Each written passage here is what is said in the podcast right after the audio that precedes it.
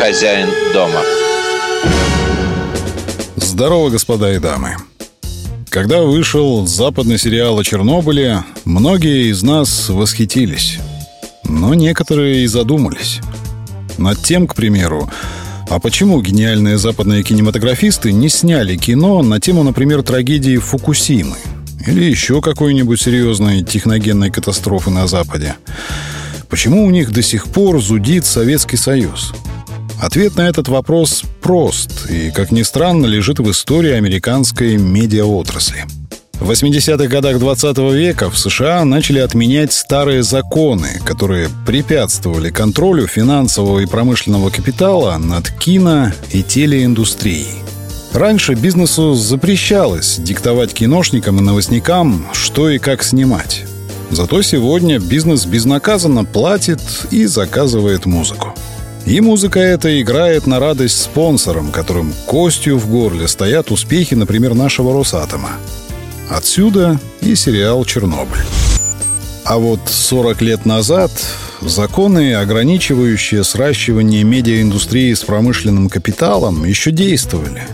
И поэтому выходили такие, например, фильмы, как «Силквуд» 1983 года режиссера Майка Николса. А кто этот человек? Это хозяин дома. Силквуд — фильм о радиационной угрозе, которую не хочет признавать злобная администрация и от которой мрут люди.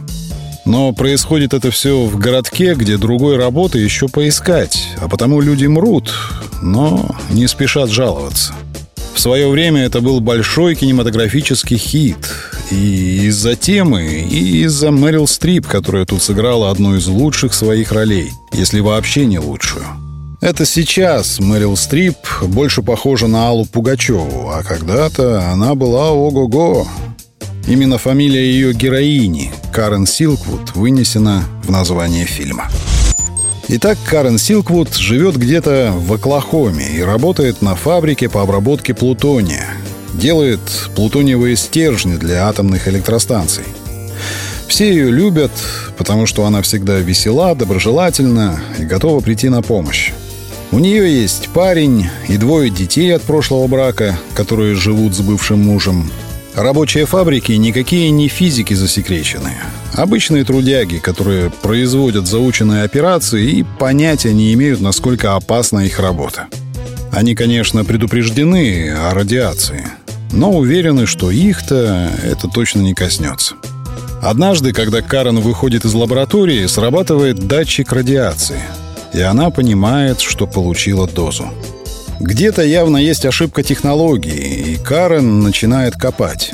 Связывается с профсоюзным движением и окончательно встает на темную сторону силы, как кажется ее коллегам. Потому что коллегам тоже надо кормить детей, выплачивать кредиты, встречать Новый год, жить, короче говоря. Пусть и недолго, но жить. Фильм «Силквуд» основан на реальной истории – но реальность, как всегда, была куда сложнее и непригляднее сценария. Говорили, что в то же самое время с фабрики пропал плутоний и попал чуть ли не в Иран. И, судя по фильму, это вполне могло произойти. Фабрика почти не охранялась, будто там не плутоний обрабатывают, а фасуют кукурузу.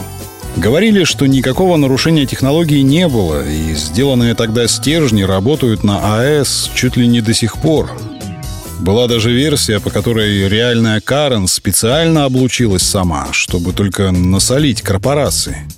Так или иначе, дело было закрыто после того, как истцы получили почти полтора миллиона долларов, и что там произошло на самом деле, мы никогда не узнаем. У нас есть лишь прекрасный образ, созданный молодой Мэрил Стрип. Образ обычной, слабой, беззащитной женщины, которая только хотела узнать правду.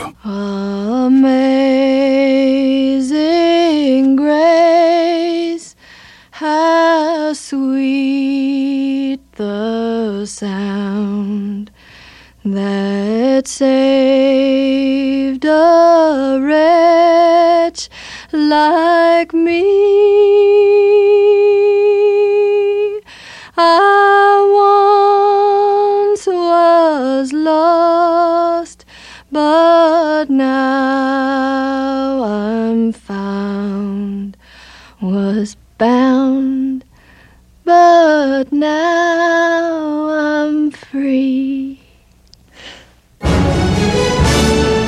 Хозяин дома.